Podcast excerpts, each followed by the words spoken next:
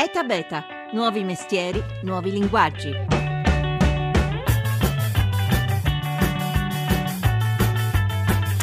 Che ruolo giocano la ricerca e l'innovazione nel sistema economico italiano e fino a che punto le imprese credono all'importanza di investire nei laboratori e nei nostri talenti? Buongiorno, buongiorno da Massimo Cerofolini e benvenuti a Eta Beta. 335 699 2949 se volete intervenire con gli sms oppure 335 699 2639 se volete parlare di ricercatori, di innovazione al, tramite Whatsapp, sempre scrivendo.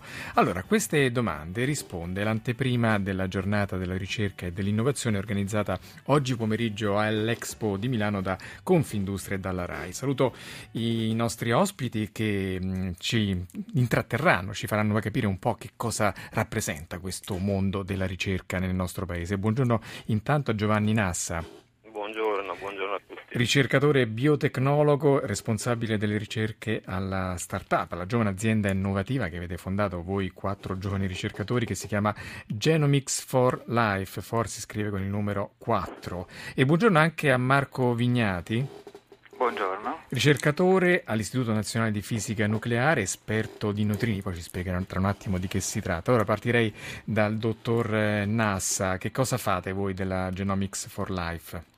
Genomics for Life sostanzialmente nasce dalla volontà di un gruppo di giovani ricercatori di mettersi insieme e di fare impresa per sopperire un po' alle carenze economiche del periodo in cui stiamo vivendo. E ci occupiamo di ricerca e sviluppo di biomarcatori in ambito oncologico e poi eh, per diciamo, sostenere le nostre ricerche forniamo servizi, mettiamo a disposizione le nostre capacità diciamo così, intellettuali ehm, per aiutare persone che vogliono svolgere ricerche nell'ambito oncologico oncologico per capire cosa succede nell'ambito di diverse patologie. Questo è il nostro diciamo, scopo. Ambito. Marco Vignati, vista la complessità del suo lavoro, dubito che riuscirà a battere in secondi la presentazione di NASA. Comunque ci provi, cosa fa lei all'Istituto di Fisica Nucleare? Dunque io studio i neutrini che sono delle particelle molto piccole e molto difficili da, da catturare Studiamo i neutrini perché per quello che abbiamo capito noi fisici delle particelle, durante la formazione dell'universo materia e antimateria non dovevano essere preferite l'uno rispetto all'altro, ce l'aspettiamo tanta materia quanto antimateria. Invece il neutrino, eh, proprio per quello che disse Ettore Majorana, che forse qualcuno di voi conosce, 80 anni fa potrebbe essere la particella che ha fatto sì che a un certo punto nell'evoluzione dell'universo la materia ha vinto sull'antimateria e così abbiamo avuto l'universo così come lo conosciamo che di fatto è fatto completamente di materia e non di antimateria. Quindi noi ai laboratori del Gran Sasso cerchiamo di capire questo, come eh, è evoluto il nostro universo per apparire così eh, come lo vediamo e questi studi passano attraverso la comprensione di come è fatto il neutrino, questa particella elementare. Ecco, devo farle anzitutto i complimenti da parte di tutta eh, no, devo farle i complimenti da parte di tutta la redazione, anche Laura Nerozzi che ha curato la scheda sul suo conto. Abbiamo, siamo riusciti noi, totalmente ignoranti sul tema, a capire più o meno di che cosa si tratta il suo lavoro. Allora, prima di cominciare a entrare nel merito della vostra attività, io la vo- sentirei la voce di Diana Bracco, che oggi pomeriggio appunto sarà impegnata a Expo in questo evento organizzato da Confindustria e Rai, proprio per capire l'importanza della ricerca ricerca nella nostra economia. Diana Bracco è la vicepresidente di Confindustria per la ricerca e l'innovazione. Sentiamo. Quest'anno celebriamo, svolgiamo la nostra giornata della ricerca in Expo perché abbiamo constatato che in effetti visitando i padiglioni, parlando con i commissari, parlando con le delegazioni, c'è una cifra comune e è quella della ricerca che lega tutti tutte le iniziative di Expo. Ricerca che è il modo di battere la fame nel mondo, è il modo di lo sviluppo sostenibile del pianeta. Quindi in questo modo abbiamo deciso facciamo la giornata in Expo. La facciamo coinvolgendo i paesi che sono i più forti convinti dell'importanza della ricerca e innovazione per lo sviluppo. Senta, quando si leggono le statistiche, noi italiani, sia dal punto di vista degli investimenti pubblici sia di quelli privati, siamo sempre in coda quando si parla di ricerca e innovazione. Qualche responsabilità vogliamo assumercela un po'?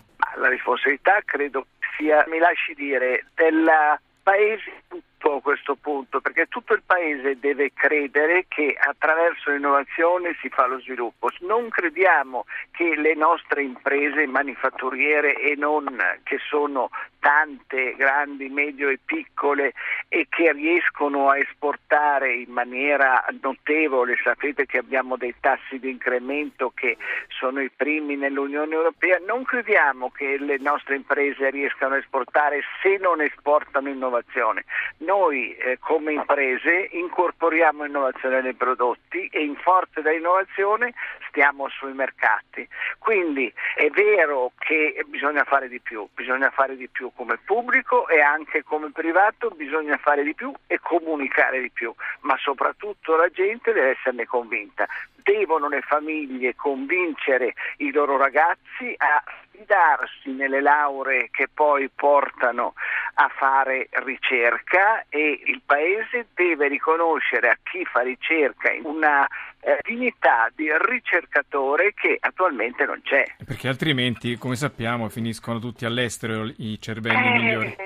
Eh, certo, se sono, sono, attratti e come vede i nostri italiani all'estero si coprono di gloria, quindi vuol dire che noi siamo bravi. Senta, quali sono i settori in cui la ricerca è più strategica? Ma giorni deve uscire il piano nazionale della ricerca che indicherà i settori. Eh, settori in cui siamo eh, all'avanguardia, per esempio, è quello dell'aerospazio, in cui l'Italia sta facendo molto bene e che si tira dietro un sacco di indotto, perché anche questo è importante. La nostra, non so, Finmeccanica va avanti, ma con la Finmeccanica vanno avanti tante imprese medie e piccole, cioè importantissimo è che le grandissime, prendi l'Eni, prendi Finmeccanica, prendiamo queste, si portino dietro la filiera delle piccole, quello è fare sistema. Bisognerebbe portarsi dietro anche le banche, eh, ce lo dicono i paesi che ci vengono a visitare, le delegazioni che vengono, eh, dicono tutte dovresti arrivare anche con le vostre banche a supporto degli investimenti. Quali sono secondo lei, lei parlava prima dei giovani, quali sono secondo lei le lauree per cui in prospettiva c'è più domanda da parte delle aziende? Le lauree per cui c'è più domanda a questo punto ingegneria perché dà una eh, formazione anche in un certo senso organizzativa che è quella di cui hanno bisogno. Io sono un chimico, seppur di tanti anni fa, e naturalmente mi batto per le lauree, queste lauree cosiddette dure, alle quali però va aggiunto poi una formazione virgolette di numeri, cioè noi cosa abbiamo bisogno? Abbiamo bisogno di giovani che abbiano le capacità tecnologiche perché senza di quelle non si fa lo sviluppo ma poi capiscano i conti. Quindi è una bella persona rotonda che abbiamo bisogno. Spesso dietro tante aziende che hanno contenuti altamente tecnologici ci sono persone che sono o laureate in giurisprudenza in economia o addirittura non laureate come nella migliore tradizione americana. Quanto è importante appunto per gli scienziati i ricercatori di laboratorio aprirsi anche alle altre discipline senz'altro è importante perché la ricerca si fa ormai in maniera multidisciplinare, cioè c'è una eh, quantità di competenze che confluiscono sull'oggetto, non solo, ma c'è anche una quantità di interazioni fra pubblico e privato. Per esempio noi abbiamo un centro di ricerche, però attiviamo moltissime, centinaia di collaborazioni con università italiane e straniere per avere le idee e questo è il modo di fare ricerca. Giovanni Nassa è d'accordo con quello che ha detto il vicepresidente di Confindustria Bracco, vuole, non basta soltanto studiare nei laboratori, bisogna avere anche una mente economica oggi per fare il ricercatore?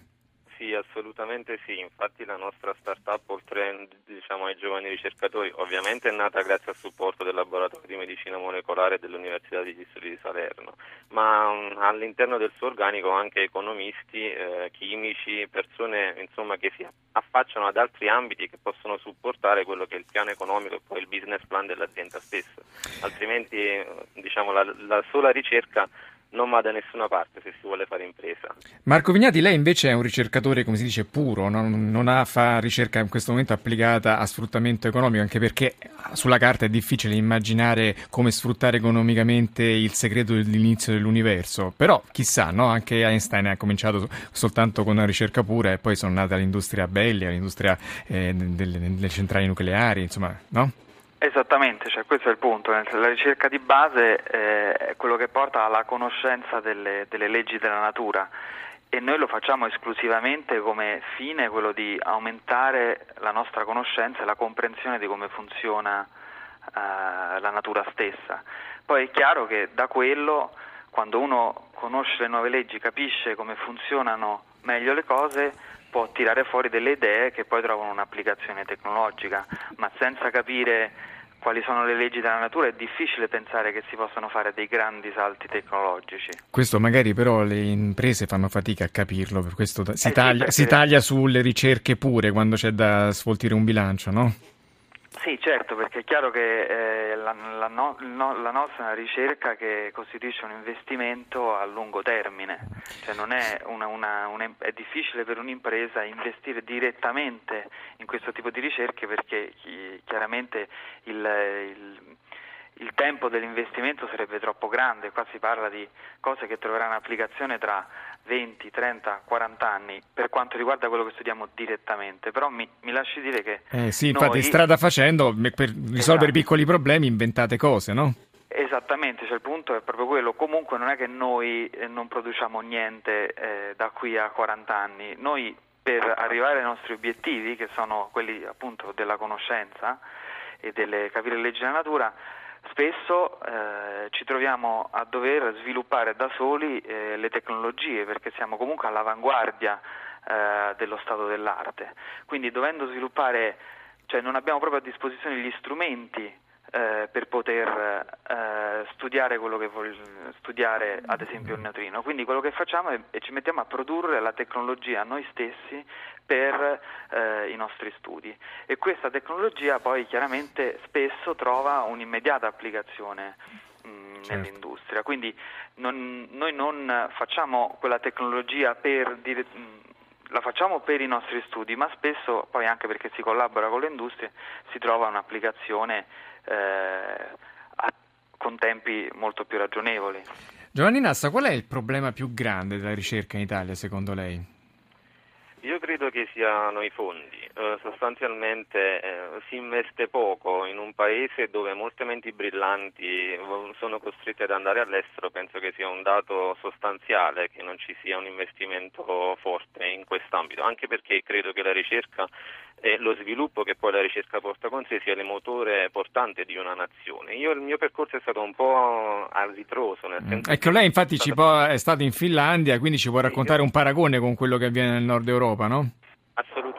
Io ho passato buona parte dei miei studi di dottorato e postdottorato in Finlandia, però poi mi sono chiesto, mm, ovviamente ero in un paradiso per quanto riguarda la ricerca. Eh, ma... dice, eh, non soltanto perché lì ovviamente hanno più soldi, investono di più rispetto a noi, ma anche perché c'è una cultura, come nel resto del mondo, una cultura internazionale nei, nei laboratori che in Italia manca. Siamo un po' provinciali noi ricercatori italiani, no? Ma credo neanche il fatto di essere provinciali perché poi quando andiamo all'estero ci facciamo valere. E no, ma qui in Italia, nelle, nei centri di ricerca italiani, è difficile trovare un team internazionale come invece accade in tutti i paesi del mondo. Anche, questo sì, questo sì, questa è una realtà che purtroppo è dovuta anche forse a una molto stretta burocrazia, all'estero si è molto più flessibili nel reclutare personale che viene da altre nazioni e poi l'attrattiva sicuramente è maggiore, ma questo dipende credo anche sostanzialmente da una mancanza di base di fondi che possano attrarre personale che viene da altri stati. Marco Vignati invece qual è il suo rapporto con eh, il resto del mondo? Che tipo di interazione riesce a mettere in piedi? Se, se Beh, eh, diciamo, guardi, noi del, dell'Istituto Nazionale di Fisica Nucleare siamo in una situazione molto favorevole perché insomma, l'istituto è un, ancora una delle eccellenze italiane che è riconosciuta uh, in tutto il mondo, basti pensare che eh, il maggior contributo agli esperimenti del CERN eh, viene dall'Italia, la leadership di tutti quegli esperimenti e adesso anche di tutto il laboratorio è italiana. I laboratori delle nazionali del Gran Sasso, sempre dell'Istituto di Fisica Nucleare, sono un centro internazionale in cui i nostri colleghi da tutte le università del mondo, in particolare negli Stati Uniti vengono a fare i loro esperimenti, quindi noi viviamo in una comunità internazionale grazie a questa eccellenza che ancora eh, funziona bene. E il, ehm, appunto ai laboratori del Gran Sasso siamo eh, abbiamo colleghi che vengono diciamo, da, da, tutto il dai mondo. centri più prestigiosi del mondo. Senta, visto sulle vostre schede che tutte e due avete sposato, eh, tra l'altro Giovanni Nassa aspetta anche un bambino, eh, eh, colleghe ricercatrici, cos'è questo? È un fatto non ci si può sposare, che non si può andare d'accordo che con persone che hanno la stessa mente, Nassa? No, guardi, la, in realtà è la passione per la ricerca impegna molto tempo, quindi trovare una persona che condivida con te gli stessi interessi, la stessa passione è molto più semplice. È comodo. Anche per lei, Vignati? Beh, sì, devo dire che il fatto di di, di parlare la stessa lingua. No, più che altro ormai la lingua, no, mia, mia, moglie è un ingegnere, quindi eh. con un fisico è, anzi siamo abbastanza diversi, abbiamo un approccio, come capisce lei, è, anzi è, è direttamente impegnata nel produrre qualcosa di, di concreto. Eh, Vabbè, però insomma qualcosa, parecchie cose però ce è chiaro che le abitudini sono le aiuta, stesse. Aiuta, certo. È certo che aiuta. Grazie allora Marco Vignati, ricercatore dell'Istituto Nazionale di Fisica Nucleare, e grazie a Giovanni Nassa, ricercatore del Genomics for Life. Abbiamo finito, oggi in console c'era Daniele Di Noia, in redazione Mimmi Micocci e Laura Nerozzi, la regia di Paola De Gaudio. E da beta.rai.it è il nostro sito per ascoltare le puntate, per scriverci, seguiteci anche su Facebook e su Twitter, ogni giorno tante notizie sul mondo che innova. Ora arrivano i GR, poi c'è Life e noi ci sentiamo domani dalla Maker Fair di Roma. Massimo Cerofoni. Eh.